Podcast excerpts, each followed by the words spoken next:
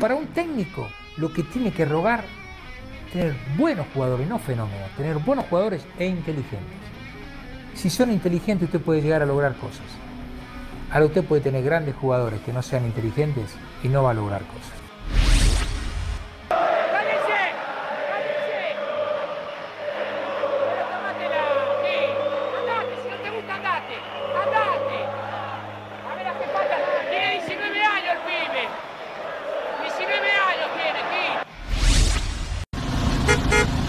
¡Ay, Carly, se acerca la fecha! ¿Y qué hacemos con los invitados? Hay que llamarlos por teléfono, porque todos tienen que estar. Vienen los 140, ya la fiesta preparada. Te debemos nuestra historia, desde cuando era tu novia. Quedará en nuestra memoria. Super fiesta quiero yo.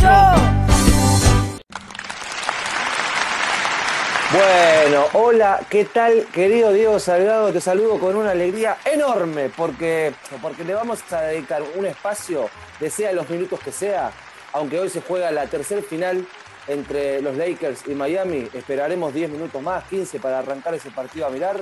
Vamos a hacer un capítulo para Carlos Bianchi.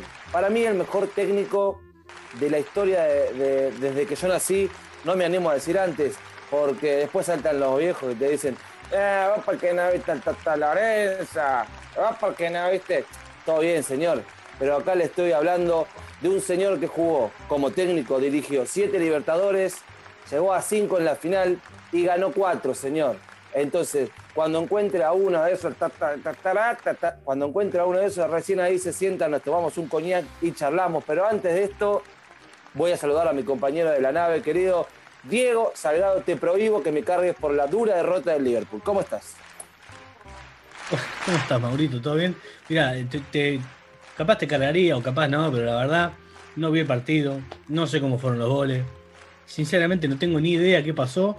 Así que yo me acabo, yo prácticamente me acabo de casi enterar de que perdió 7 a 2, me parece una locura.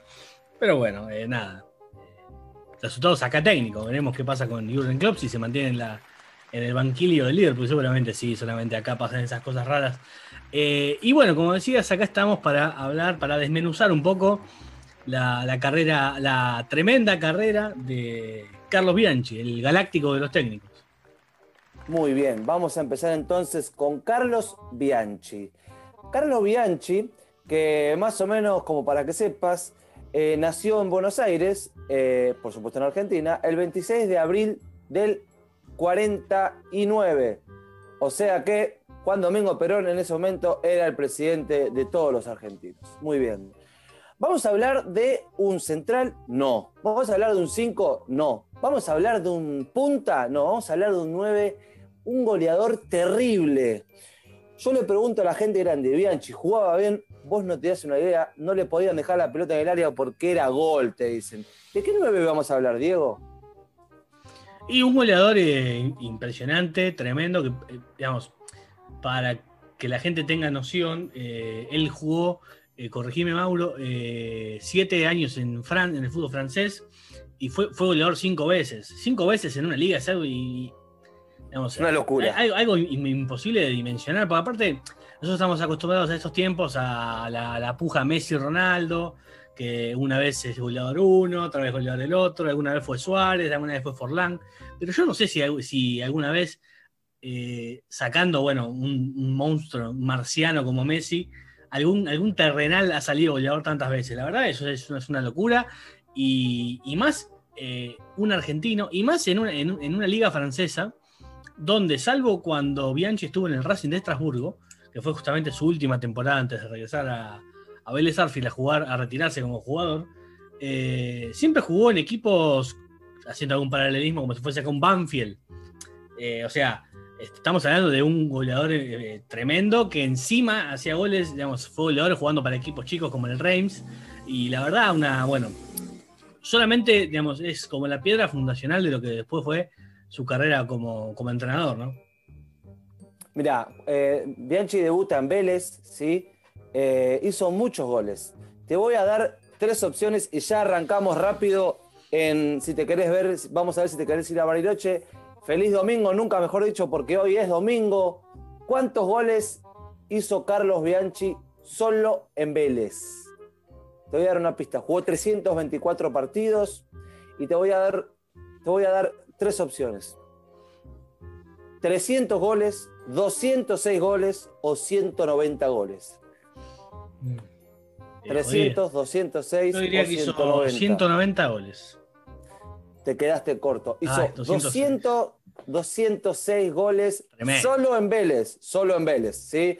Después, en el Stamp de Reims, como vos dijiste, hizo, ya te digo, 116 goles. Pero eso no es nada. Una vez jugó contra el PSG, le hizo 5 goles, 5 goles. No, perdón, hizo 6 goles. 6 goles, es por eso que después el París, a quien se vacunó de lo lindo, decidió comprarlo, se fue al París, donde hizo 64 goles en 74 partidos, Diego. O sea, solo, digamos que, por ejemplo, según los números, solo en 10 partidos no hizo goles, no es que hizo un gol por partido, pero más o menos para sacar un promedio. Y después fue al Racing Club de Estrasburgo, como vos dijiste, donde hizo solamente 8 goles. Pero tiene un total, tiene un total de 394 goles, o sea, casi 400 goles en 564 partidos como profesional. Un animal, Diego. Sí, y, Bueno. para, y, y para dimensionar un poco más eh, los números eh, de Carlos Bianchi, eh, Carlos Bianchi hasta, hasta Lionel Messi era el jugador argentino que más goles había hecho en una liga, de- en una liga del exterior, en este caso, bueno, en Francia, como vos mencionabas. Eh, Messi, bueno, por supuesto, en la liga de, la, liga de, España lo pasó. Después Agüero también lo, pudo pasar en cantidad de goles en, Europa. Eh, pero estamos hablando, bueno, de uno, de los mejores delanteros en números, seguro. Eh, y estimo que, bueno, que, digamos, en, cuanto al juego puramente exclus- exclusivo, ta- también, como para dimensionar un poco que no solamente, digamos, la carrera como jugador ya era lo suficientemente buena, excelente, como para mejorarla. Y no solo que la mejoró, Claro. sino que directamente la, la dejó en el olvido prácticamente. Prácticamente. Eh, entonces, repasemos un dato eh, importantísimo. Jugó siete temporadas en Francia, de las cuales cinco fue el goleador de la liga. Una barbaridad. Eh, bueno, después vuelve al Club de sus Amores y se retira, ¿no? Se retira en Vélez, donde él siempre dijo, yo soy de Vélez, aunque a veces la carrera de entrenador te haga marear los sentimientos, yo nací en Vélez y soy de Vélez. Y bien que me gusta que sea así, porque si hay algo que me gusta a mí, por lo menos son las personas con convicciones y que no se olvidan de dónde salen. Eh, ¿Ya te parece que los podemos meter en, en el entrenador o tenés algo más para agregar, Dieguito? Lo que me llama la atención de todo lo que estamos hablando eh, sobre Carlos Bianchi y su, digamos, su facilidad para hacer goles prácticamente, porque digamos, un, ti- un- un tipo que hace tantos goles, naturalmente que tiene facilidad. Es tremendo que haya, eh, no, no haya tenido tanto lugar en la selección argentina. Uno imaginaría por estos tiempos un jugador que hace 400 goles en su carrera, bueno, es, es el 9 de la selección por 10 años. Y su carrera en la selección fue bastante eh, corta y no, no tuvo demasiadas eh, posibilidades. Pero bueno, es, es más que nada eh, un, una, una arista más de por qué la selección argentina en su carrera fue bastante esquiva. Digamos, en el imaginario popular de cualquier persona futbolera, sea del cuadro que sea, eh, vos le preguntas Bianchi, el DT de la selección, y cualquiera te hubiese dicho, sí, obvio. Si gana todo en Boca, o en Vélez, en Boca, ¿por qué no ganaría en la selección? Y sin embargo, Claro. como, como, como, como en su carrera de jugador, la selección siempre le fue esquiva, ¿no? Es un dato interesante, curioso por lo menos. Estoy totalmente de acuerdo, pero tengo un dato más para agregar. No fue solamente goleador en Francia, sino que en el 70 juega la liga, con Vélez por supuesto, la liga argentina, goleador de la liga. En el 71 juega la liga con Vélez, goleador de la liga. Después mete un quinteto en Francia, vuelve en el 81, juega la liga argentina, goleador de la liga. Una bestia, es el noveno máximo goleador de la historia de Vélez. No, perdón, perdón. Del fútbol argentino. Es el máximo goleador, es el máximo goleador de la historia de Vélez Sarsfield. Y en la Liga 1, que es la Liga Francesa, es el noveno máximo goleador. Así son los datos. Ahora sí, vamos a pasar al técnico. Diego, ¿qué nos puedes empezar a contar del técnico? Bueno, su carrera como técnico empezó justamente en Francia, eh, donde él eligió vivir, digamos, luego de, su carrera como jugador. De hecho, en, algunas entrevistas eh, ha mencionado que en ese momento no se le cruzaba por la cabeza el, re- el regreso a Argentina, que bueno, por supuesto es su madre patria y demás, pero que en ese momento no se planteaba el regreso hasta que bueno, después eh, con el tiempo Vélez fue un poquito sembrando una semillita a poco, con pequeñas charlas, pequeñas eh, inten- intentos de convencimiento, como este, eh, pequeños mimos que le fueron haciendo para que lo, lo lograron traer, pero su carrera, bueno, como decía, comenzó en Francia dirigiendo. Sí, en el Stade de Reims, eh, donde dejó una huella importante porque al ser un equipo no de los grandes o populares, llegó dos veces a la semifinal de la Copa de la Liga, cosa que para el Stade de, Stade de Reims era algo impensado. Eh, luego O sea, continuó. copero, eh, copero sí. desde la cuna como técnico. copero desde la cuna y tiene datos interesantes también, eh, donde estuvo en el año 85-86, o sea, en la temporada 85-86, 86-87, ahí tuvo la suerte del mundo de que nací yo, 87-88, ¿sí? Y después pasó al, al Nice. ¿Se dice Nice? Niza, Se dice Niza. Niza. Ah, Niza, ok. En, en francés se escribe Nice, ¿puede ser? Nice, sí. Hay, que chequear, hay que chequear ese dato. Se escribe así, pero, o sea, castellanizado es Niza. Ahí Niza. jugó Zitanich, por ejemplo, eh, y siempre se le dijo Niza. Cuando llega, pide un 9. ¿Qué te parece a vos, Diego?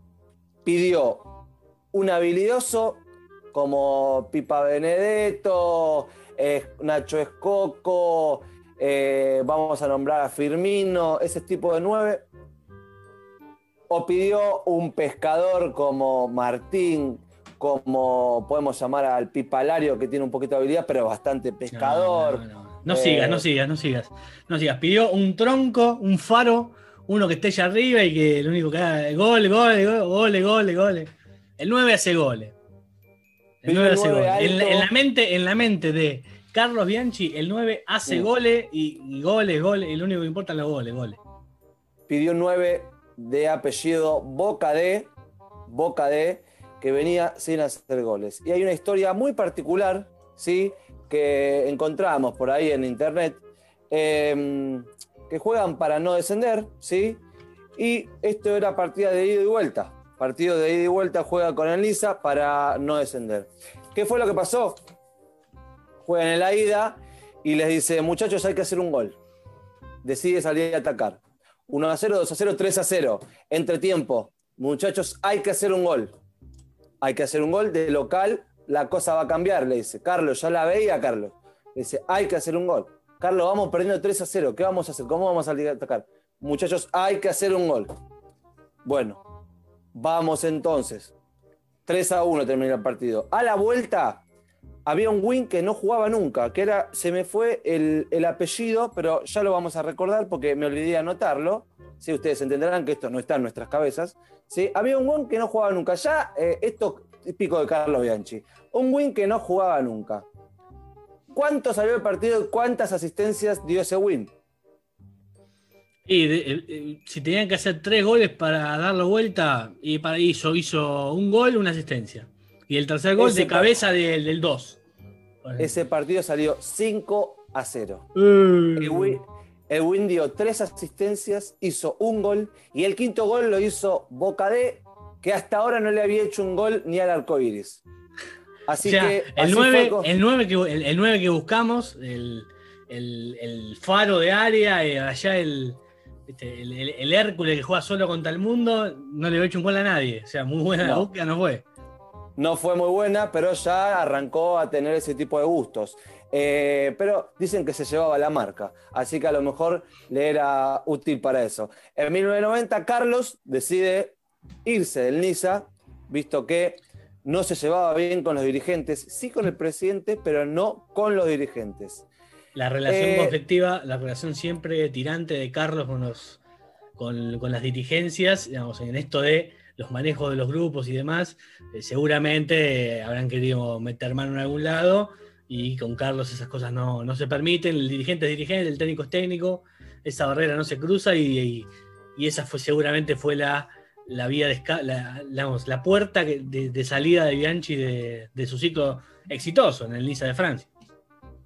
Bueno, y así como lo queremos, decimos que, como acá mi compañero Diego resalta, debe ser una persona difícil de llevar, difícil de llevar porque debe ser duro, debe tener sus convicciones, no le debe gustar que se metan en su trabajo, eh, pero no lo veo como algo malo, pero sí como algo difícil de llevar, como resaltamos. Bien, ustedes dirán, 1990 se va del Niza, ya enseguida vino a Vélez, no. En el medio se tomó un par de años de descanso porque fue muy continuada su abandono como profesional de fútbol y enseguida técnico, así que descansó un par de añitos con su esposa que, ¿cómo era que se llamaba? Margarita.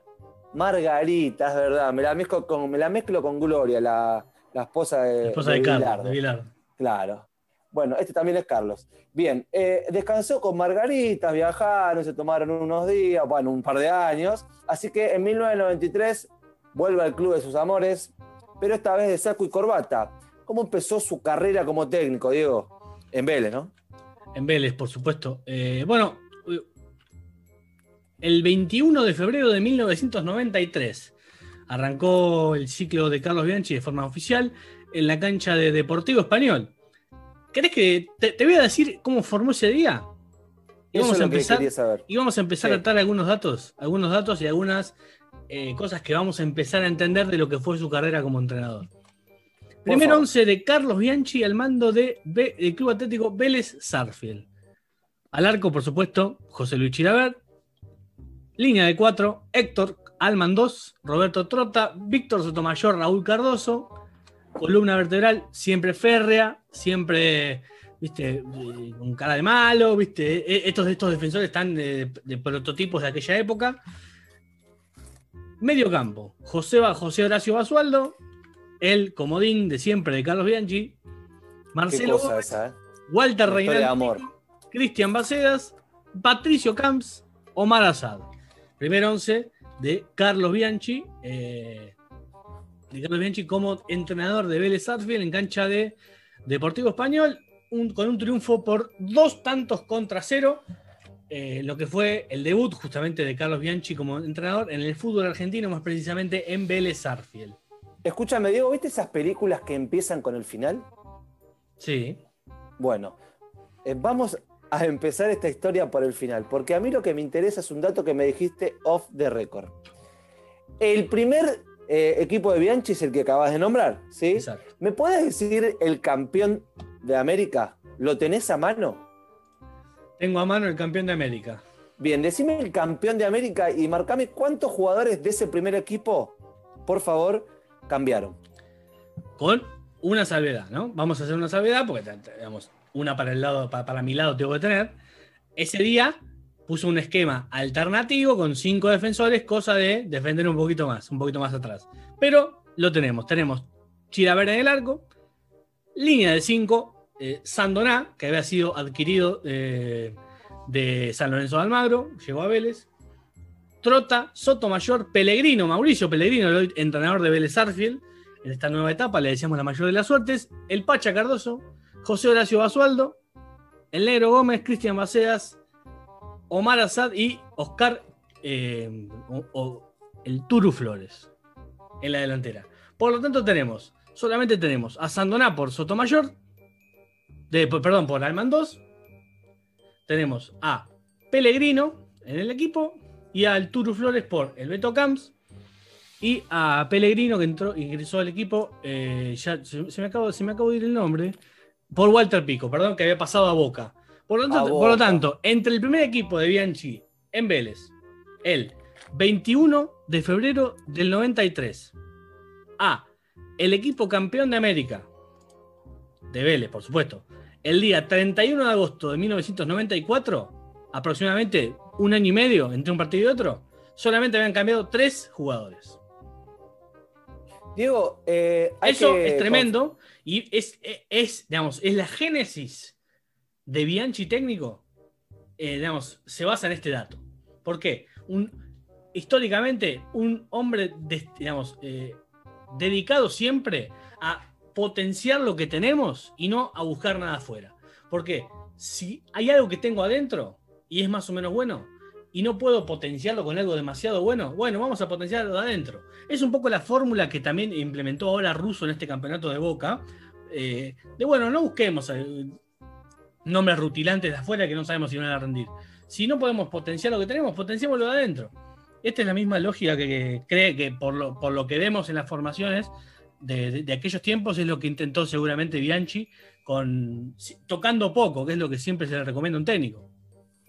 Según palabras de Carlos, le costó empezar a dirigir a Vélez porque veía poco fútbol argentino. No conozco la liga argentina. Diego, ¿me podés contar, le podés contar a la gente qué fue lo primero que ganó Carlos con Vélez? Por favor. Eh, ganó el torneo local. eh, Muy fin- bien. digamos, Y no la veía, ¿eh? en la, y no la conocía. ¿eh? En, en el segundo torneo suyo, como entrenador de Vélez, él logra coronar con el, con el campeonato local, ganándole como visitante a estudiantes con un gol de penal de Chilaver, y se consagró campeón de fútbol argentino Vélez desde hacía eh, casi 30 años, en los años 60 había sido campeón, y después, eh, bueno, con Bianchi como técnico, eh, re- eh, retomó la senda, la senda del éxito.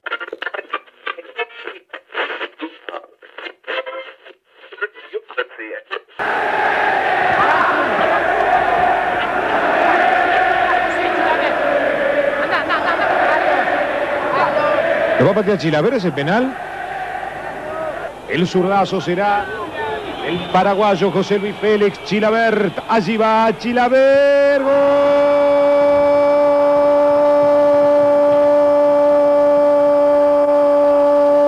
Gol de Vélez que quiere ser campeón. Chilaver de penal. Estudiante cero. Vélez que acaricia el campeonato 1. Y aparte, otro, digamos, más allá de, los triunfos, porque a ver, muchos han ganado torneos, Lanús ha sido campeón eh, hace poco, Banfield también, Argentino, bueno, Argentinos igual eh, también ganó títulos en otro momento, pero Arsenal, por ejemplo, fue campeón. Ahora, lo, más destacable de- de- del Vélez de Bianchi es que seguramente si nosotros repasamos los títulos que ganó, tanto con Bianchi como después con Piazza o después con Bielsa, Vélez fue el- probablemente el mejor equipo de, los- de- de la década del 90. Probablemente Sin fue duda. Vélez. Sin Y duda. si, si no fue, fue el segundo. O sea, pega en el palo. No es que es una discusión demasiado eh, complicada de decidir. Digamos, si no fue el primero, se fue, le el- puede fue- sumar, si no fue el mejor, fue el, fue el segundo. O sea, se le puede sumar el Boca, el Boca de Bianchi o sí, o el River, de, el River de Ramón Díaz. Sí, sí. Eh, pero en cuanto a, a cantidad, a, la cantidad, a la constancia, siempre en reinventarse con otros jugadores que han venido después, bueno, y después, por supuesto, ni hablar con los títulos internacionales, eh, seguramente que si no fue el, mejor, fue el segundo. Y eso es, eh, es- es- tremendo, es, tremendo dato como para, para que entremos en razón de lo que es la figura de, de- Bianchi, que es más allá de un, de un- de un simple entrenador. Lo, lo valioso de esto es no decir Boca y River o Boca o River. Que vos me decís, fue el mejor equipo de la década del 90. Y yo te digo, bueno, no, le pelea el Boca de Bianchi o el River de Ramón. Ok, pero River y Boca pueden entrar como mejor eh, equipo en cualquiera de las décadas desde que se inventó el fútbol porque son los dos más grandes del país. Ahora, Sí, y, por peso específico es propio, porque, porque Boca y River siempre más, más o menos, siempre tienen buenos jugadores, siempre tienen buenos técnicos, eh, los centrales pegan una patada ahí y capaz que pa- pasa y, o sea, trota en Vélez una cosa, trota en River, licencia para matar. Y porque es Sí, así, claro. es lógico. Sí, claro. Eh, y, y- y aún así, con todo eso, eh, logró siempre sobreponerse. Sobreponerse y revalidar y revalidar. Bueno, una, una frase también famosa de- de- de Bianchi es que, digamos, lo difícil no es ser campeón, sino lo difícil es revalidar. Que es, tremendo, porque cam- campeón, más o menos, no, no- no es que sale cualquiera, pero viste, si tenés un buen equipo, tenés un poquito de suerte, te toca un buen cruce y sos campeón. Ahora, eh, qué sé yo. eh, pero después, eh, revalidar ya es otra cosa. Si revalidás, bueno, sos un señor campeón. Bueno, entonces vamos a cerrar el capítulo ligas. ¿Cuántas ligas ganó Bianchi con Vélez? Bianchi ganó, bueno, ese- el, el se- el- digamos, el segundo torneo, ni bien llegó, el- eh, perdón, juega un, to- juega un torneo local, al siguiente torneo lo gana, gana el, aper- el Apertura de 1993, luego gana, por supuesto, la Copa Libertadores del año siguiente, que es la primera Copa Libertadores que disputa en su carrera. O sea, primera Copa Libertadores de Bianchi, de Bianchi en su carrera, campeón con Vélez. Una locura eso. Eso es una locura. Es- es- un- la verdad es un dato impresionante, impresionante, porque aparte, digamos, combinándolo también con lo que vos mencionabas eh, al principio sobre sus títulos, eh, digamos, es tremendo, so- sobre, perdón, sobre las Copas Libertadores que jugó siete, y jugó dos con Vélez, y una la ganó y la otra llegó a cuartos de final. O sea, eh, también estuvo cerca de revalidarlo. Y, el, y, el- y otro dato clave es uno que vamos a charlar en, un- en un rato, pero te completo lo de las ligas. Lo de las ligas ganó eh, tres títulos de liga con Vélez, Sí, señor. una Copa Libertadores, una Copa Intercontinental y una eh, Supercopa. La llamada interamericana, ¿no? Es Interamericana, perdón. Interamericana, exacto, Interamericana, ahí está. Eh, se me viste que cambian tanto de nombre que bueno, se, se- se nos puede. Cambian. Eh, Seis títulos. Pero seis títulos con Vélez. Es, es, eh, tres nacionales, tres internacionales, en lo, en lo que podemos redondear, la verdad, una, una carrera extraordinaria. Ya hasta ahí era una carrera terrible. Ya hasta ahí era una Si carrera hubiese, terrible. si él hubiese elegido retirarse después de Vélez, ya sería uno de los, no sé, digamos, cinco, seis, siete mejores técnicos de la historia del fútbol argentino. Si le agregamos todo lo que viene, bueno, la discusión No, ya bueno. casi no existe. Todavía no viene lo peor, ¿viste? Es como, bueno, entras a trabajar en un puesto, te ponen de gerente. Bueno, hasta ahí estás bien. Ahora, no sea cosa que te pongan de presidente primero de la empresa, ¿no? Claro. O sea, cosa, vamos, vamos de a poco. Ya entraste a sos gerente. Bueno. Bueno, entonces se lleva seis títulos de Vélez. O sea, le dio mucho como goleador, le dio mucho, ganó ligas como goleador, y además volvió, ganó tres ligas, una interamericana, una Copa América y, o Libertadores o, y una intercontinental. Ok, para, me quiero detener un segundo en esas últimas dos copas, puede ser, porque hay algo que cuando me puse a investigar dije, no. O sea, no, ¿viste cuando jugás al FIFA y te- se te para adelante uno que tiene del 1 al 11, los 11 son mejores y vos decís, me preparo para ver por cuánto pierdo? Bien, Sí, te quiero nombrar... 11 mejores, todos promedio no- 95 y, y toda la química. Decir, bueno, ni juego hoy. voy a ir directamente al, al Vélez campeón del mundo. ¿sí? Yo voy a decir la formación en esta parte porque estoy asombradísimo. Dígala, José dígala. Luis, José Luis Félix Chilaver. No voy a decir todos los nombres, voy a ir directo a los apellidos. Almandos, Trota, Sotomayor, Cardoso, Basualdo, Gómez, el Tito Pompey, Bacedas y el Turu Flores con Asad arriba. Esos dos, viste, yo los separé todos por renglones. A ellos los puse en todos en el mismo renglón porque es como que van de la mano. Asad, Flores van de la mano, siempre ahí Sí. juntitos uno al lado del otro. Bien. Y ahora, del otro lado estaba el Milan que le había ganado al Barcelona que dirigía Cruyff. ¿Ok? La final de esa Champions se la gana el Milan al Barcelona de Cruyff. No era, no era el Villarreal, con todo Sí. respeto al Villarreal. Y Bien. el resultado. No, 4 no, a 0. pero pará. Ok, ahora después me vas a decir cómo salió esa final. Escúchame, por favor. Milan, Rossi, espérame, Tassotti, Costa Curta, Baresi, Maldini, De Salli, Albertini, Donadoni. Me, me pongo la mano acá porque todavía no puedo creer. Boban, Savesevich, Mazaro. ¿Sabes quién era el técnico? Capello. Fabio Capello. Diego, Diego, ¿quién se iba a imaginar que Vélez le iba a ganar ese equipo? La verdad, en, una apuesta de 10 personas, los 10 votaban al Milan. Y no me digas que no, No, era ni- así. Ni los hinchas de Vélez votan Vélez.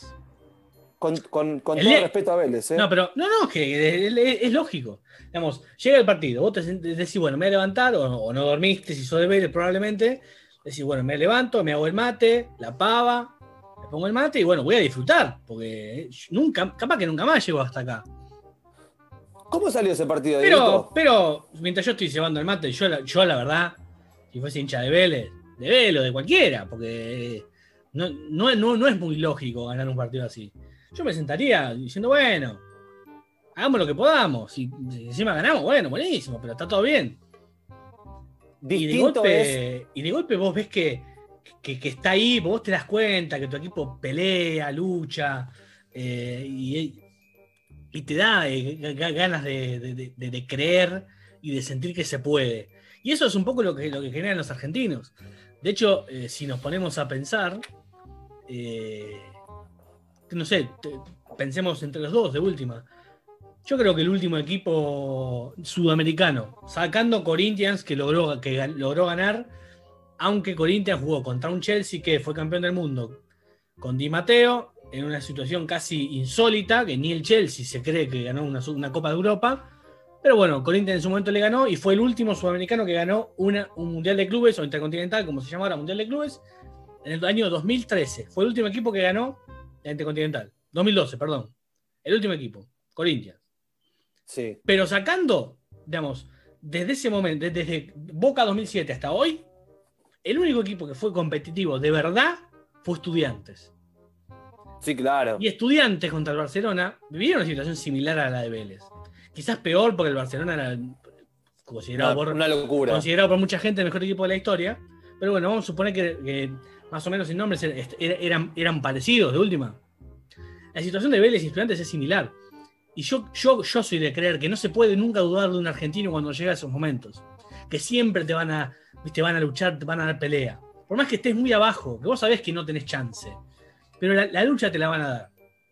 Y más, teniendo en cuenta que, por ejemplo, ayer, mientras estaba viendo Leeds contra Manchester City, Miguel Simón le preguntó a Sebastián Domínguez en el medio de la transmisión, cuando hablaban de Rubén Díaz, un central que ahora compró el Manchester City por 65 millones de euros, paréntesis, se paga cualquier cosa por cualquiera, un Rubén Díaz que es, es el portero de acá a la vuelta y no lo conoce nadie, y pagaron Pará, 65, pa- 65 otro millones de euros. Sí, Otro paréntesis ahí, porque voy a sumar datos a lo que vos decís. El Liverpool pagó por Thiago 30 millones de euros, sí. Nada más, Bueno. 30 millones de euros, Bueno, sí. hablando de, de- de las cosas, de las locuras que se pagan. Pero bueno, ¿a qué iba con esto? Justo mencionaban, le preguntó Miguel Simón a Sebastián Domínguez que ya, digamos, y que los centrales ya tienen otra estirpe, ya no, no son más caudillos, que no existe el caudillo en sí. Y Sebastián Domínguez un poco le dijo, sí, es verdad, porque ya los perfiles de jugadores que se buscan son otros, viste, son todos los jugadores tienen buen pie, todos saben salir de abajo, todos son técnicamente muy dotados, entonces ya el foco del fútbol está puesto en otro, en- un poco en- otro lado. Pero repasando la formación de la que vos mencionabas, por ejemplo, mencionaste Sotomayor, Trota, eh, Almandós, Pacedas, Basualdo, eh, Azad, Flores, gente que. Chilaver en el arco, ni hablar, con la figura de Chilaver, elegido tres veces, tres veces el mejor arquero del mundo. O sea, estamos hablando de un equipo, digamos, con una tremenda personalidad, capaz de sobrellevar cualquier situación. Y aparte, nosotros sabemos, y todo el mundo sabe, y ellos lo admiten, que los europeos, la Intercontinental, generalmente no le dan bola. No, es que no le dan bola, la toman como un, un partido más. Hasta que ven que, que pueden, que pueden perder o que van perdiendo. Que es en este caso lo que le pasó al Milan. El Milan se, se calentó un poco cuando empezó, eh, de golpe iba perdiendo y el partido ya no tuvo vuelta atrás. ¿Cómo terminó ese partido, Dieguito? 2 a 0. 2 a 0 goles de Trota de penal y de Bien. el Turco Asad es eh, eh, esa avivada de pillo que le roba la pelota al arquero y con esa media vuelta que te digo, si la, la- la hago yo, la, cintura la voy a buscar sabe a dónde. Y nada, el Turco Asad se dio vuelta perfecto, clavó un golazo y, y terminó ganando Vélez en lo que yo creo, eh, eh, por magnitud, por rival, por, por todo, lo que vos quieras, la victoria probablemente más importante de la, historia de un equipo argentino afuera. Vélez es un barrio. Vélez es un barrio. Entonces, que un equipo de un barrio salga campeón del mundo es una cosa que a veces para muchos es utópica. Éramos campeones del mundo. Quiero o no, era campeón. El primer equipo del mundo era, era Vélez.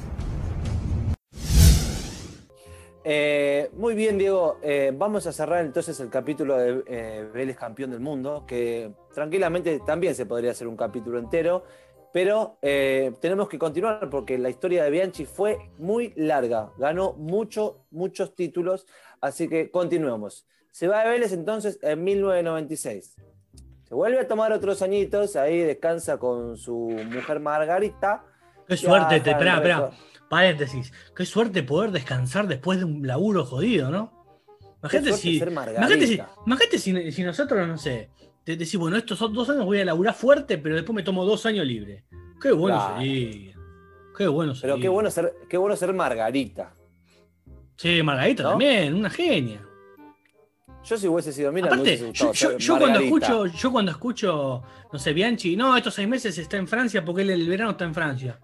O sea, elige Claro. estar allá en el verano y acá cuando hace calor, o sea, nunca, nunca tiene, nunca, tiene frío. Un fenómeno. Nunca tiene frío, No. Carlos es un distinto.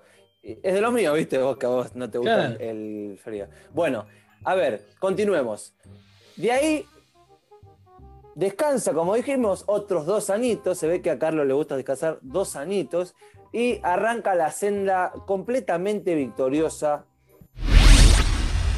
Del año 81 al 98, en 34 campeonatos Boca se había salido solamente una vez campeón. Formar un equipo eh, o darle una identidad a un equipo no es tan fácil. A pesar de, como dicen muchos de ustedes, el celular de Dios. Ahora se están dando cuenta que al final no lo tengo. Te voy Perdón, a dejar que perdón. elijas solo al mediocampista por izquierda. ¿Qué? Perdón. eh, digamos, a- antes de, de- de adentrarnos, que veo que ya lo hicimos, en el capítulo Bianchi Boca, eh, Sí, a mí, digamos, lo primero que tenemos que eh, tener en cuenta es que su proceso en Boca fue muy similar a su proceso en Vélez. ¿En qué sentido? No en el sentido de ganar, sino en el sentido de, de- de- de- de la base.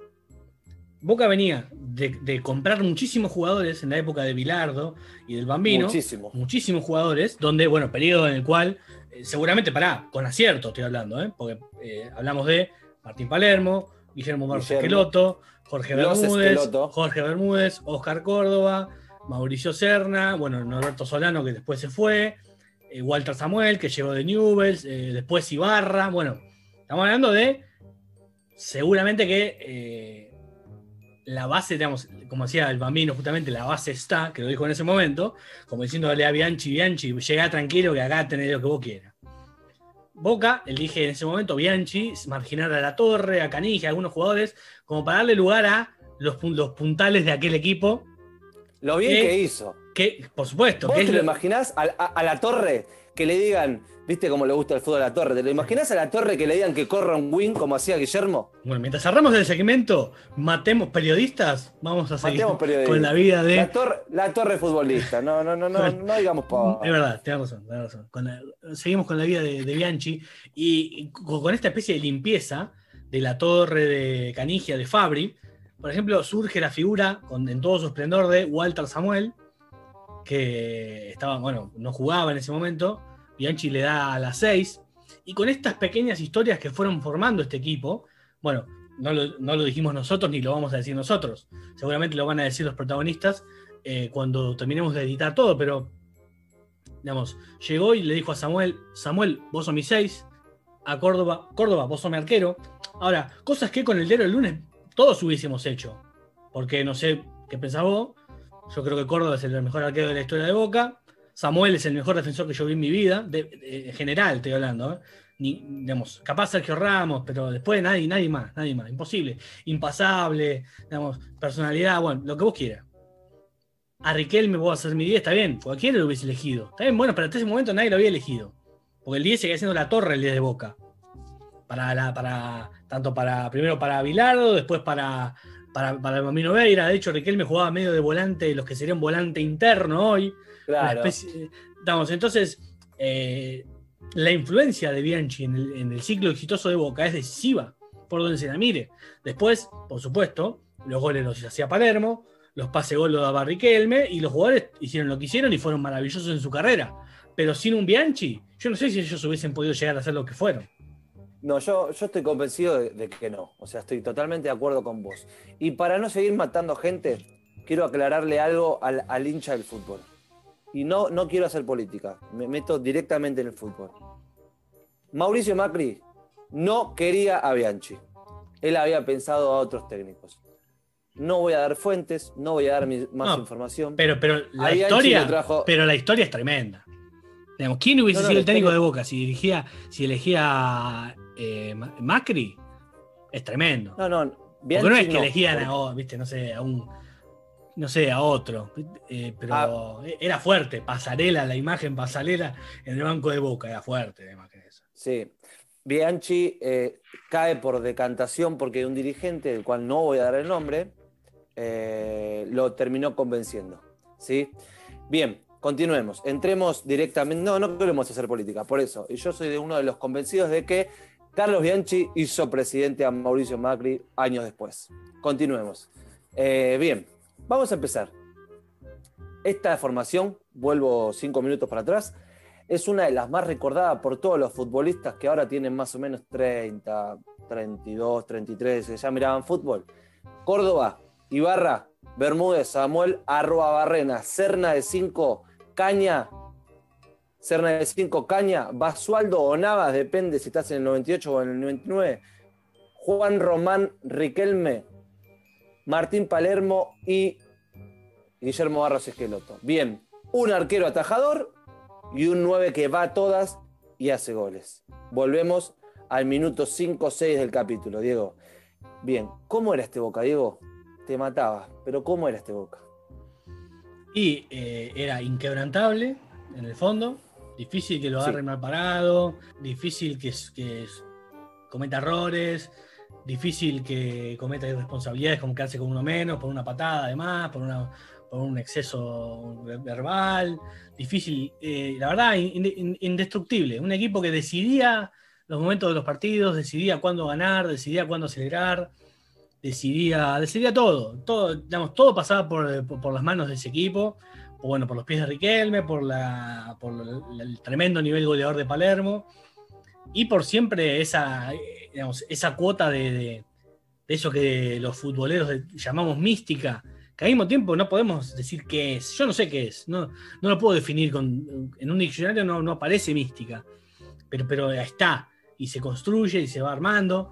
Pero yo creo que la clave para entender también eh, el ciclo Bianchi, vamos a, a o te voy a proponer un juego, vamos a desmenuzar un poco algunos puestos. Por ¿Cómo ejemplo, volvemos, a, volvemos a lo que te decía antes. Oscar Córdoba. Probablemente el mejor arquero de la historia de Boca, o uno de los, si no fue el mejor, fue uno de los. Hugo Benjamín Ibarra, lateral derecho. Hay mucha gente que cree que es el mejor lateral derecho de la historia del fútbol, fútbol argentino. No solamente de los últimos tiempos, sino de la historia del fútbol argentino. Un 10 cuando de 4. Una Es algo tremendo. Bueno, Bermúdez ni hablar, un caudillo, un capitán de selección, de selección eh, Colombia, un tremendo jugador, digamos, Bermúdez. un asesino, asesino, de asesino Boca. de nueves. Que a los 10 segundos levantó a un jugador brasileño, creo que fue un brasileño, por el aire en la mitad de la cancha de la bombonera y a los 50 segundos del primer tiempo, sí, sí, escuchan bien, 50 segundos del primer tiempo, al haber debutado, Ya era la cancha de Boca lo ovacionaba. El partido se pone en marcha, tocó Clayson y la va recibiendo Nonata. Otra vez vino para Clayson. Al piso Bermúdez con falta en la primera que toca y ya cuánto va, 8 segundos. Salió lejos a buscar, como para decir, aquí estoy yo. El colombiano que hace su presentación hoy en Boca Juniors. Salió muy lejos a buscarlo a Clayson. Se lo lleva, se lo carga Bermúdez y la falta sancionada. Continúe, señor. Sí, y bueno, lo que decíamos de Samuel, uno de los mejores defensores que yo vi en mi vida, sin dudas, y calculo que, bueno, muchos de los que nos escuchen pensarán lo mismo. Arrobarrena, un jugador, bueno, súper regular, pero yo, yo me quería sentar en algunos lugares, y bueno, después, en la delantera, Riquelme, no sé, después de Maradona y Messi, si no es el mejor jugador de la historia del fútbol argentino, pegan el palo. Y puede entrar Bocini por sí, ahí. pero, por- también. pero bueno, se sienta a la mesa, se sienta a la mesa. De última se sienta a la mesa. de- seguro. Palermo, bueno, no lo digo yo, lo dicen los números. El cuarto goleador histórico del fútbol argentino. Cuarto. El máximo de Boca. El máximo de Boca, por supuesto. Pero el cuarto de la historia del fútbol argentino. Guillermo, un crack. Porque hoy en día, la foto que, la foto que los millennials tienen de Guillermo es eh, Guillermo frac- terminando, fracasando quizás en el puesto, en el, en el banco de Boca Y muchos Sí. obvian que fue un extraordinario jugador de fútbol. No solamente un bueno, malo, mediocre, no sé, técnico. Eh, Los que después- nosotros conocemos como Chapita. Claro, y, y un poco eh, lo, lo inquebrantable de, de- de este equipo se basaba en eso, en la, la- la tremenda calidad de los jugadores. Ahora, todos estos jugadores, como también mencionábamos, estaban antes de que llegue Bianchi. O sea, Sí. probablemente sin un Bianchi les hubiese costado eh, explotar todo su potencial. Eh, y se- esto casi con seguridad lo, lo afirmaría. Eh, porque al final Ibarra estaba en Colón antes de, antes de, de Bianchi. Bianchi lo reclutó y a, y a ver, muchos no- quizás no lo recuerdan, Ibarra jugaba, jugaba en el Mónaco, subcampeón de Europa 2004. No es que solamente jugó en Boca, como muchos para, a veces para, para desprestigiar, dicen, bueno, juegan solo acá. No, no, no. Eran grandes jugadores muchos. Eh, y eso es un poco eh, la, la clave de todo lo que logró Bianchi. Más, aunque después le agregó todo el manejo de grupo, la estirpe y todo lo que, le- lo que le agregó él, ¿no? Mira, hay varias cosas de- que se pueden decir sobre, sobre Carlos, ¿sí? Eh, de repente creo que podemos hacer, como te dije antes, un capítulo hasta las 12 de la noche, pero por supuesto que tenemos que acelerar. Eh, esto no estaba, vos me está- estamos hablando de los titulares, te propongo hablar de los suplentes, ¿sí? Más de un suplente, más de un suplente, más de un suplente, decía que Carlos te convencía de por qué tenías que ser suplente y que te hacía sentir tan titular como los titulares. Cosa que vos no sabés, nosotros ahora tenemos que hacer una investigación para una materia de la facultad que se llama televisión y yo estoy investigando sobre el Pampa Calvo. Señores, el Pampa Calvo que tiene 12 títulos con Boca porque la Libertadores del 2000 él no la toma, él no la toma. Es el quinto jugador más ganador en la historia de Boca. El Pampa Calvo dijo que a él le costó irse de Boca por Carlos porque Carlos le dijo que era uno de sus mejores suplentes, que si le pasaba algo a Ibarra, si le pasaba algo a Barrena, él estaba tranquilo porque sabía que lo tenía el Pampa Calvo con sus jóvenes 20, 21 años. Entonces, hacía sentir tan importante a los titulares como a los suplentes. Otra de las personas que siempre habló muy bien de él y no era un jugador que jugaba muy seguido, pero cuando entraba rendía, era el Chipi Barijo. Recordemos que el Chipi Barijo hizo muchos goles para Boca, goles importantes, y era un suplente, señores. Era suplente. Y además estamos hablando de el mismo técnico que jugó dos ligas con Boca, las primeras dos ligas, las gana de punta a punta, teniendo 40 partidos invictos, siendo el bicampeón con 40 partidos invictos, dato que hasta ahora nadie pudo romper, récord, perdón.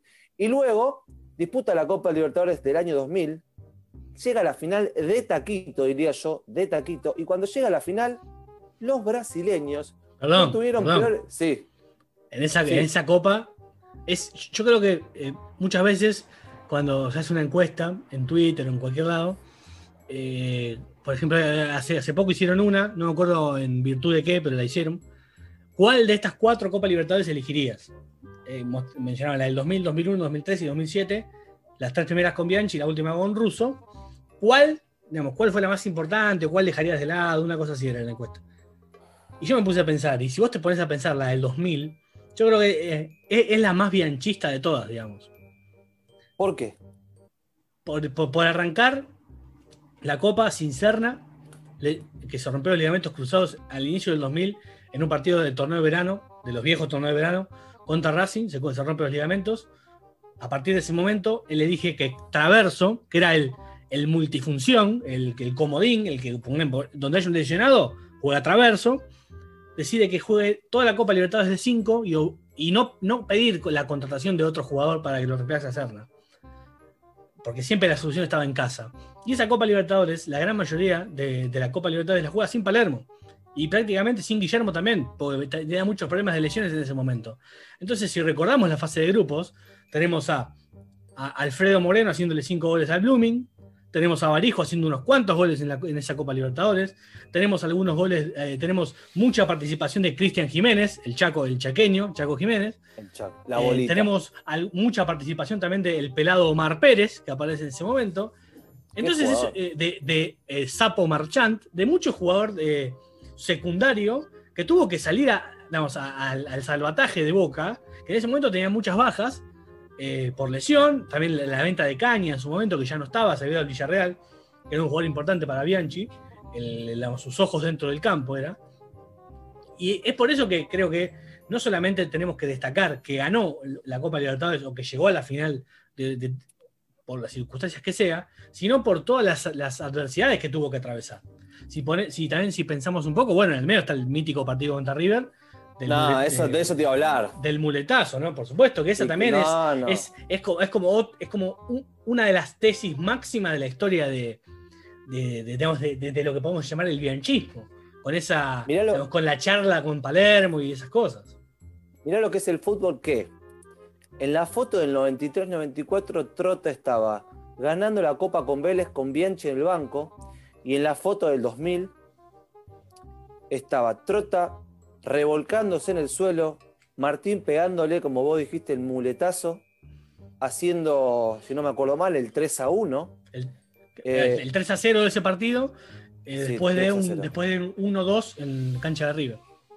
Ok, el gol de, de Palermo, que es recordado porque nuestro amigo gallego dijo que ellos iban a poner a Enzo, que si Bianchi lo ponía a Palermo, ellos iban a poner a Enzo. Bueno, eh, de, de y, le dio, de- y, y le dio, y le dio lo que nosotros a veces hablamos medio medio en serio, le dio el, el empapelado para el vestuario, ¿no? Eh, que de eso te iba a hablar. De los creadores de Callate la Boca. ¿sí? Ahí arrancó Gallego. Después fuimos a la final con Palmeiras y eh, el Palmeiras, eh, no, no le voy a echar la culpa a los jugadores, pero más sí a, los hinchas. Ya daban por. Ellos, recordemos que venían de ser los campeones eh, de la Libertadores. El Palmeiras ya se daban por bicampeones, tenían un equipazo, te lo voy a nombrar, el equipo de la final, Marcos Roque Jr., Ar- Argel, Nemen Jr., eh, Galeano, San Paulo, Alex, Pena, Euler, ese Euler era terrible, ¿te acordás de Euler? Sí, Sí, un- señor. el 7, un chiquitito que era escurridizo, muy jodido de marcar. Terrible. Ese le sacan una, sacan una pelota en la línea y el técnico era alguien que yo respeto mucho, que es Luis Felipe Scolari. El Bianchi de ellos. gustado. Se daban por campeones. Entonces, ¿qué hizo Carlos? Pero lo hizo más en la final de, de Brasil. Llenó el, el vestuario de recortes de diarios y le dijo, muchachos, no dan por muertos. Salgan a la cancha y demuestren de qué estamos hechos. Boca jugó un partidazo donde, la verdad, hay que ser sincero, Palmeiras lo peloteó a más no poder. Boca estiró esto hasta la final, hasta los penales y recordamos todos a el patrón Bermúdez abriendo su pie derecho, colocando la pelota al palo izquierdo de Marcos. Diego desmoronándose en la cabina como comentarista, desmoronándose de felicidad al borde del ACB. Boca obtenía la Copa Libertadores del año 2000 y una vez más Carlos demostraba que era un técnico de Copa Libertadores sobre todas las cosas. Eh, continúa esto, Diego. Eso fue, ¿Cómo es- eso, continúa? eso fue 21 de junio del, del año 2000 y a partir de, de ese momento ya, eh, digamos, en el cual él festeja en el, en el- en el- en el campo de juego, gritando acá de vuelta, acá de vuelta, acá de vuelta, como diciendo esto es tremendo. Y eh, en ese momento era su segunda Copa Libertadores y ya estaba, eh, perdón, su tercera, porque dirigió dos con Vélez. Y ya en ese momento ya él ya tenía dos títulos, algo de verdad impensado para, para ese momento. Newell carajo, Newell carajo, y acá era Acá acá, de vuelta. acá de vuelta. Y ahí no, ahí, ahí nomás, Boca en diciembre de ese mismo año se fue a, para mí, para mí, hasta ahora, el partido del milenio. Por ahora no hubo, bueno, algunos me va a decir el Boca River de la Libertadores, de la final. Son equipos más parejos si querés. Son equipos más parejos. Pero a pesar de tener a Palermo, a Román, a Guillermo, del otro lado estaba, y ya suena fuerte decirlo, el Madrid, señores. El Madrid que tenía a Casillas, Jeremy, Hierro, Caranta, Roberto Carlos, Maquelele, que bailó como en su vida, se diga, Maquelele, Elguera, Figo, que ya era una estrella mundial, Guti, McManaman, que me costó años aprender a decirlo, y Raúl, que es un goleador terrible del Madrid. Señores, minuto 6, si mal no me acuerdo, Boca ganaba 1 a 0. Minuto 8, Boca ganaba 2 a 0. Yo estaba en el colectivo yendo al colegio y no lo podía ¿Fuiste creer, casi me colegio? infartes. Sí, sí, porque No. capítulo aparte, no le hablé a mi mamá por 10 días, no me dejó faltar para ver la final, la escuché por radio. Eh, pero igual tuvo su, tuvo su magia. Fantino, Leto, etcétera, etcétera. Sí, ¿qué me querías- decir? No, yo creo que, que- que también eh, eh, en esto, en esto que estamos intentando, que es desmenuzar un poco el bianchismo, yo creo que también la previa de ese partido sintetiza también lo que es un poco el bianchismo en, en general como, como forma de vida, digamos, como contexto, viste, desfavorable, siempre un, un entrenador muy preparado para dar en la tecla, para tocar la fibra justa, como para activar un, un- un, digamos, un porcentaje más de, digamos, de entrega hacia lo que es el partido y, y todo ese tipo de cosas. Y en ese momento hay una charla mítica de la cual nunca se sabe qué, qué pasó, qué dijo, qué hablaron. Eh, por lo menos no tan específicamente, sí, así los jugadores a veces, sin querer queriendo, tiran alguna punta. Era una charla en la cual eh, los jugadores cuentan que les tocó el corazón, como diciendo, muchachos, es el partido más importante de su vida. Si ustedes no se, no se dan cuenta de esto, y son unos, digamos, dicho eh, amigablemente, unos papas fritas son. Eh, Claro. Y, y, digamos, ahí tocó la, la última fibra para, para poder, para poder sacar ese, ese porcentaje extra de entrega hacia el, hacia el, hacia, hacia, hacia el, digamos, el conjunto. Y hay una, creo que una decisión que te pinta de cuerpo entero a Bianchi, que es el momento en el cual, eh, este, que es, bueno, es mítica es- este- es- esta, esta- esta charla, en la cual le comunica a Daniel Fagiani, que era el lateral izquierdo de Boca titular, que no iba a jugar ese partido. Que es ahí cuando Matellán se corre de la saga central y va a jugar como lateral izquierdo para marcar a Figo. Cuando le comunica esto a Fagiani, dice que, bueno, contado por el, ex, el Rosarino, ex lateral de Boca, lo cuenta con lágrimas en los ojos y que y Bianchi la definió como la peor decisión que tomó en su carrera para digamos, elegir un equipo. Por lo que le costó hacerlo, pero bueno, siempre esto de lo mejor para el equipo, siempre lo mejor para el equipo. Bueno, y vos decís, oh, la gente dirá, igual ya lo, ya lo saben la historia, pero no importa, la vamos a refrescar. Ganaste la Libertadores, ganaste la Intercontinental al Real, ya está, man, pará. Ya ese año puedes parar. No. Volvieron en el avión. Descansaron, creo que si no me acuerdo mal, dos días. Y Sí. ese domingo tenían un clásico con San Lorenzo para ganar la liga. Para ganar la liga. ¿Qué hizo Boca? Ni corto ni perezoso, un 0 a 0 trabadísimo. Pase de Juan Román, patea cayéndose, desarmándose con la punta del pie izquierdo.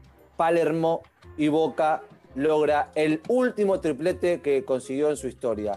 Libertadores, Intercontinental y Liga, señores. Ese año Boca logra el triplete. No hubo muchos equipos en la historia del fútbol que lograron, la triple corona. Sí, ¿qué me querías decir? Sí, igual no fue el último, porque después, en 2003, después de también ganar la Copa Libertadores del 2001, en 2003, ni lento ni, lento, ni perezoso, decide volver a realizar la faena, porque en, el 2003 vuelve a ganar la Copa Libertadores, vuelve a ganar el campeonato antes de viajar a Japón para jugar contra el Milan, y después en Japón contra el Milan, con un equipo bastante más austero, bastante eh, menos eh, rico en calidad, también elige, o, también vuelve a ganarle al, al, Milan en ese momento. Ya el Milan es una especie de bestia negra, Bianchi, para ellos, ¿no? No, no lo querían ver ni en figurita. Eh, yo no me, no me, acuerdo bien en qué año San Lorenzo ganó las Copas Sudamericanas, pero ese San Lorenzo tenía un equipazo. Vamos después a, a recordarlo. En, en un ratito vamos a buscar. San Lorenzo por ahí ganó una Sudamericana, por ahí. Sí, la Sudamericana, también la Mercosur, en su momento el torneo también, pero bueno, eh, digamos, el, el digamos, eh, torneo Libertadores y Intercontinental, el último fue, fue Bianchi con, con Boca. Y un poco esto de, de lo que hablamos, un poco de, de desmenuzar el bianchismo, siempre reinventarse y nunca casarse con ninguna forma de juego, siempre innovar, siempre hacer lo que pide el partido. Que creo que esto es un poco lo que sintetiza por qué para mí, creo que para vos también, o no, no sé. Por eso para mí yo creo que Bianchi es el mejor técnico de la historia del fútbol argentino. Porque es un, es un tipo que El día que tuvo que atacar, atacó, como en aquel partido que vos mencionabas en Francia, cuando tuvo, tenía que dar vuelta el 3 a 1 de la ida y después ganó 5 a 1 la vuelta, eh, tocando donde había que tocar, después con Vélez en la Libertadores, después con Boca en la Libertadores Intercontinentales, como que siempre ha tenido la palabra justa para el momento indicado y creo que ahí, eh, más allá de cualquier título y cualquier momento que podamos analizar, creo que ahí radica la principal virtud de Bianchi como técnico. Bueno, entonces vos decís, bueno, ya está, ¿no? O sea, año 2000, venís de 40 partidos invictos, ganás la Libertadores, ganás la Intercontinental, ganás la Liga. ¿Parás? ¿Parás acá? No. Al año siguiente Boca vuelve a ganar la Libertadores, ganándole por penales al Cruz Azul en cancha de Boca. Y después vuelve a ganar la Intercontinental o la Casa de Papel, como la llamó eh, nuestro 5 Serna. ¿Qué pasó aquella vez? Y contra el Bayern hubo una, mano negra, mano negra no, no vamos a decir mano negra, pero digamos, el arbitraje no fue, no fue para nada, para nada justo con, con Boca. Bueno, fue expulsado rápidamente el Chelo Delgado. Obviamente el Chelo Delgado dio argumentos como para que lo echen porque cometió la, absurda idiotez de, de tirarse y reclamar un penal en un momento donde ni, ni cerca de tocarlo estuvieron, pero bueno, eh, Boca, Boca jugó más de la mitad del partido con uno menos, aguantó hasta donde pudo y después el gol ilícito de Sami Kufur, con aquella falta primero el tacle a Córdoba, manotazo a Clemente, bueno, gol.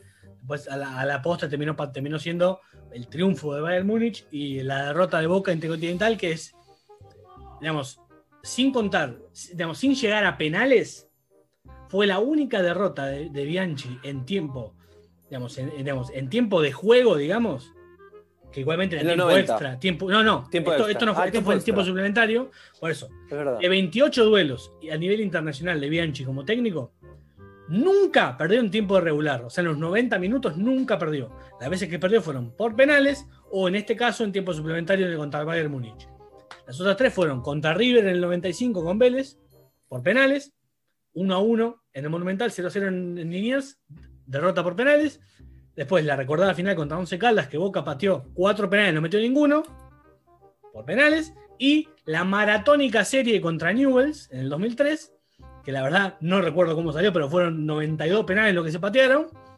Y Boca terminó quedando fuera también por penales, o sea que es infalible en los duelos individuales, nunca perdió en tiempo regular. Eso, es- eso también es otro dato que te, digamos, magnifica a la décima potencia lo que fue Bianchi. Ese dato es, es impresionante. Por eso le pido, por favor, a los productores de los programas de debate de televisión que antes de comparar o poner como título quién es el mejor técnico, Gallardo o Bianchi, con todo respeto por los hinchas de River y sobre todo por Gallardo, a quien considero un técnico extraordinario, recordemos que Carlos, a Carlos no le dieron vuelta a un partido en tres minutos en una final. No seas chicanero. No seas chicanero, no me No, no gusta lo que estás haciendo.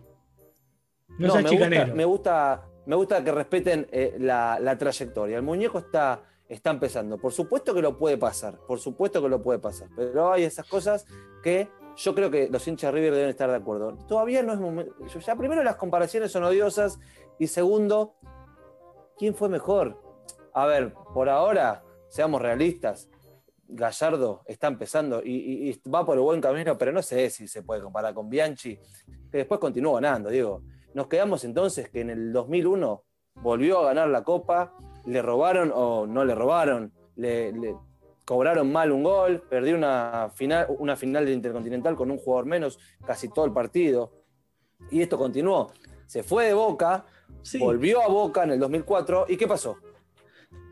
Sí, y l- l- digamos, la otra copa que yo considero em- em- emblemática de Boca es bueno, la del 2003, porque podemos plantear una, un- una especie de, de- de divisor entre eh, pre-Riquelme, post-Riquelme, para Bianchi, por ejemplo.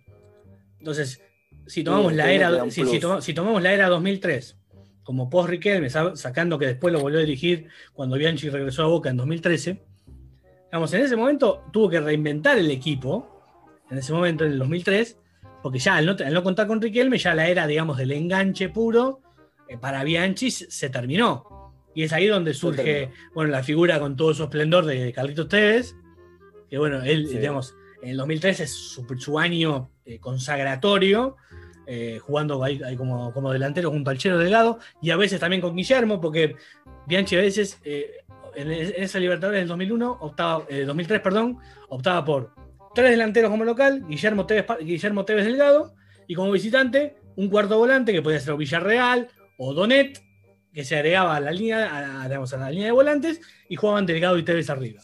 Entonces, esto, es, esto es siempre eh, planificar según lo que me ofrece el rival. Bueno, de local ataca un poquito más, de visitante, siempre eh, precavido, siempre cuidándose, porque sa- Boca sabía que hacía goles en cualquier, momento, en cualquier momento. De hecho, en la Copa Libertadores del 2003, si tomamos en cuenta todos los partidos de octavos de final en adelante, corregime si me equivoco, pero creo que no, Boca hizo goles en todos los partidos, salvo en uno. El primero, la ida contra Paysandú, que pierde como local Boca 1 a 0, gol de Pedrito Yarley, el inefable Pedrito Yarley para Paysandú. Y después Boca no perdió más, digamos, eh, no perdió más partidos, hizo goles siempre. Eso es un dato tremendo para lo que es la, la supremacía de un equipo por sobre el resto en la Libertadores. No, pero aparte juega la final con el Santos, si no me acuerdo mal, y lo aplastó en un global eh, recordado es 5 a 0, ¿no es cierto? 5 a 1, 5 a 1. Y digamos, 5 a 1. ese eh, récord, digamos, era de Bianchi hasta que llegó el, el- el 2007, el Boca de Russo, que le gana 5 a 0 a Gremio. Y hasta el día de hoy, Sí. ese Boca 5, Gremio 0 es la diferencia más abultada en una final de Copa Libertadores. Y antes era la de Bianchi contra, la de Boca de Bianchi contra el Santos en el 2003, de 4 goles porque fue 5 a 1. Eso te marca la, supremacía y casi, visto a la distancia, digamos, siempre es complicado en el momento, pero prácticamente fue campeón de punta a punta y sin ningún tipo de, de discusión. Y eh, en esto de reinventarse con otros jugadores, ¿no? Bueno, eh, gana la, la Libertadores. Perdón, perdón, se, me- acaba, se, me acaba, terrible. se- se Sí. me acaba de ocurrir algo más, que hablamos al principio. Sí. Tú siempre decías eh, que las claves de los equipos de Bianchi era un arquero que gana partidos, un 9 goleador. Y en 2003 podemos diferir en esto de 9 goleador, quizás no lo tenía, o de Tevez Delgado, ¿quién puede ser el 9 goleador? Hacían goles, pero No, eran delanteros eran, delanteros. eran delanteros que hacían goles, pero no eran goleadores, digamos. Y ahí lo suple, viste, con, con un poco más de experiencia en el medio, un equipo más, más mañero, más, viste, Cassini, Villarreal, eh, Caña, eh, un equipo más eh, combativo, de lucha, y con, ya con Schiavi en el fondo y no con Bermúdez. Vos fíjate siempre las similitudes entre los líderes del equipo, digamos. Vamos, un colombiano Recio Bermúdez, después reemplazado y hecho la medida de Boca con Schiavi, un jugador parecido, eh, uno con el otro, y cómo siempre se fue reinventando, siempre con un perfil más o menos parecido, ¿no? Bueno, escucha. Y ese mismo año, y acá creo, no sé, o por lo menos para mí es una de las formaciones que más ruido va a hacer, ese mismo año le toca jugar el 12 de diciembre la final de la 14, Intercontinental con 14 Milan. de diciembre.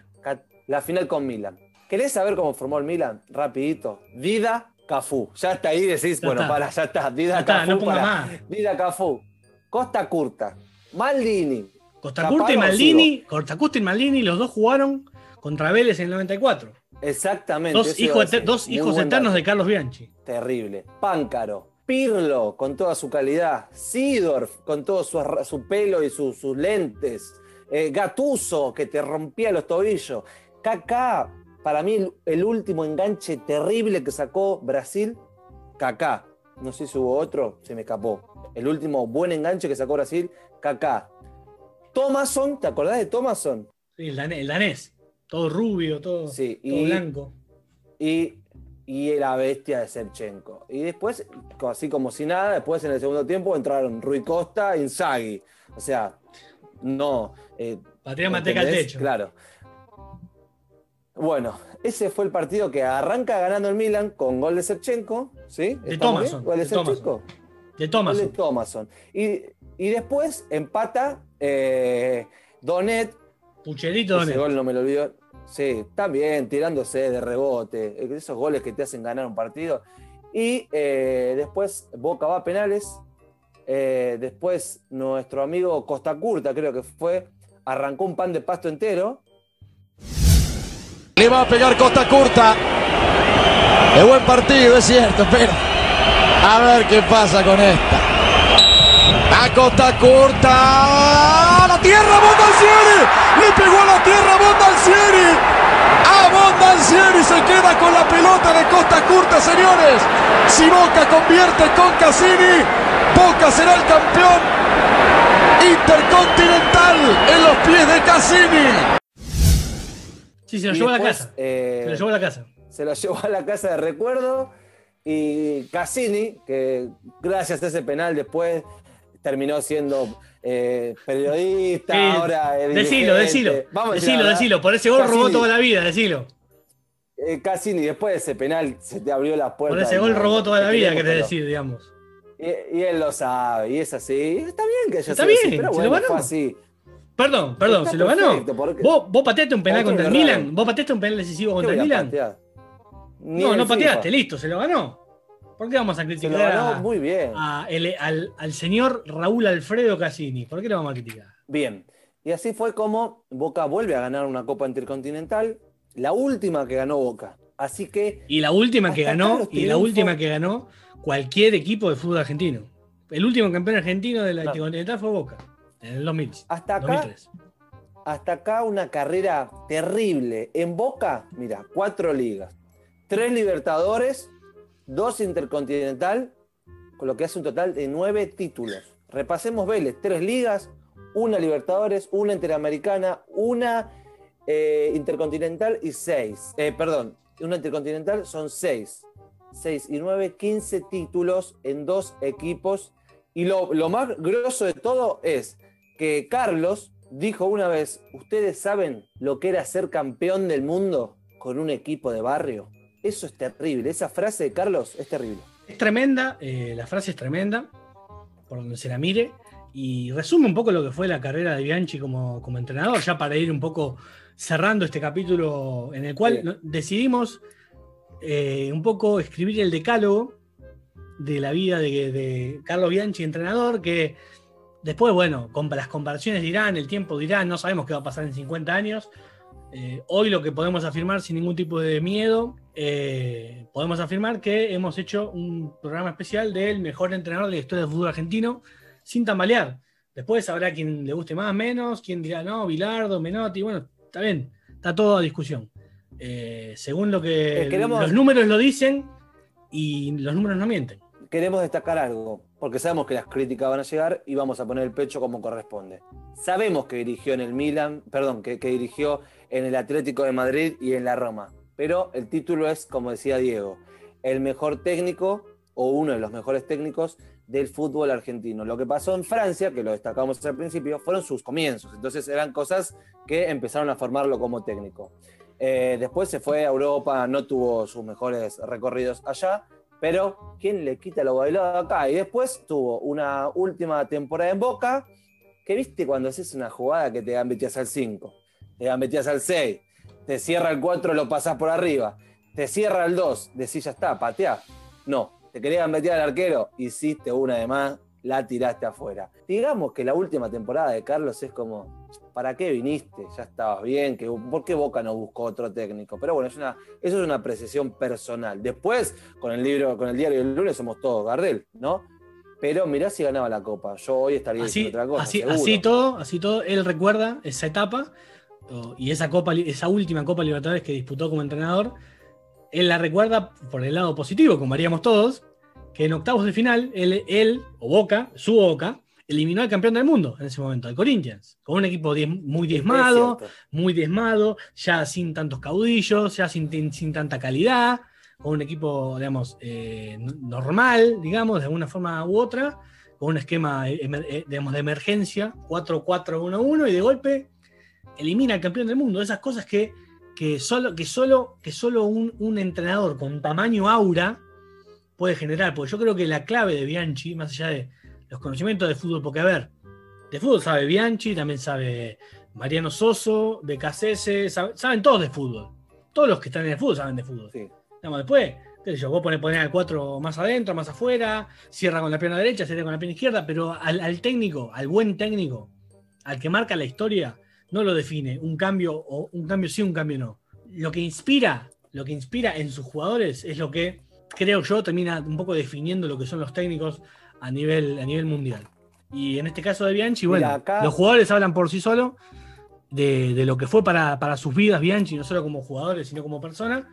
y a las pruebas me remito. Eh, no lo decimos nosotros, lo dicen los jugadores. Acá, acá yo me anoté para cerrar el podcast que me digas cuál fue tu frase preferida de Carlos o cuál es tu frase preferida de Carlos. Y mi ¿Tenés momento, mi momento Bianchi preferido, que yo nunca puedo, puedo dejar de ver, digamos, es eh, yo como te decía, el video o el, el momento en el cual relatan lo que fue la charla para dejar afuera de la final a, a Fagiani, para mí es tremendo. Es tremendo, es tremendo porque, porque a- a- ahí te demuestra que más allá del cariño y de la empatía y de todo lo que vos quieras tener como entrenador, vos tenés que tomar decisiones.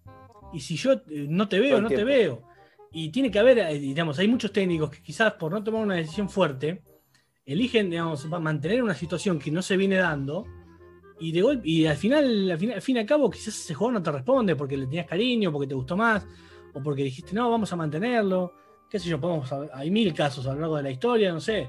Podemos, eh, qué sé yo, el Kun Agüero, por ejemplo, no estaba para entrar en la final de Alemania, de, la final contra Alemania en 2014, y sin embargo entró porque era el Kun Agüero. Quizás en ese momento, si hubiese eh, jugado- seguido jugando la Bessi, que estaba sano, que estaba jugando bárbaro, eh, quizás hubiese sido más importante un, un nombre normal como la Bessi que un peso pesado como Agüero. Y sin embargo, Sabela eligió lo que eligió y quizás no tuvo ese plus para, para tomar esa decisión y que se entienda, ¿viste?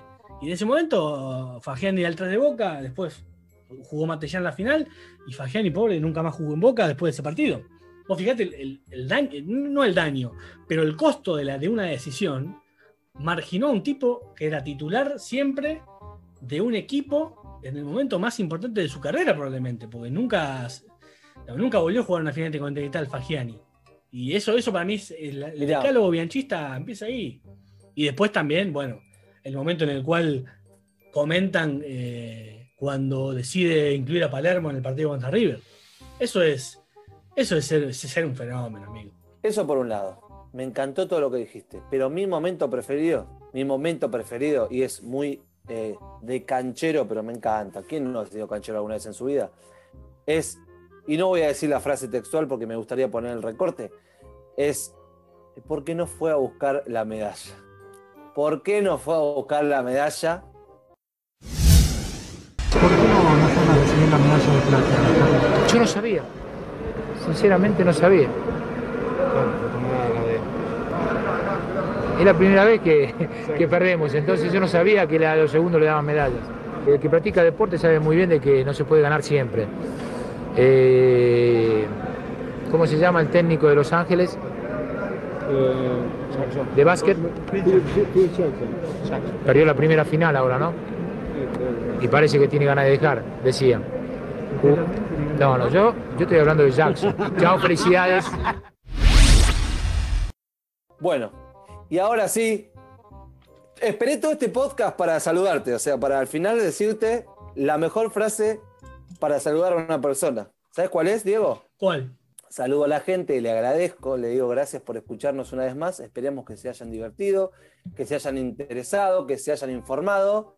Y ahora sí, yo digo una y vos decís la otra, ¿dale? Yo digo una palabra y vos la cerrás. ¿Listo? Gente, Listo. chau. Felicidades.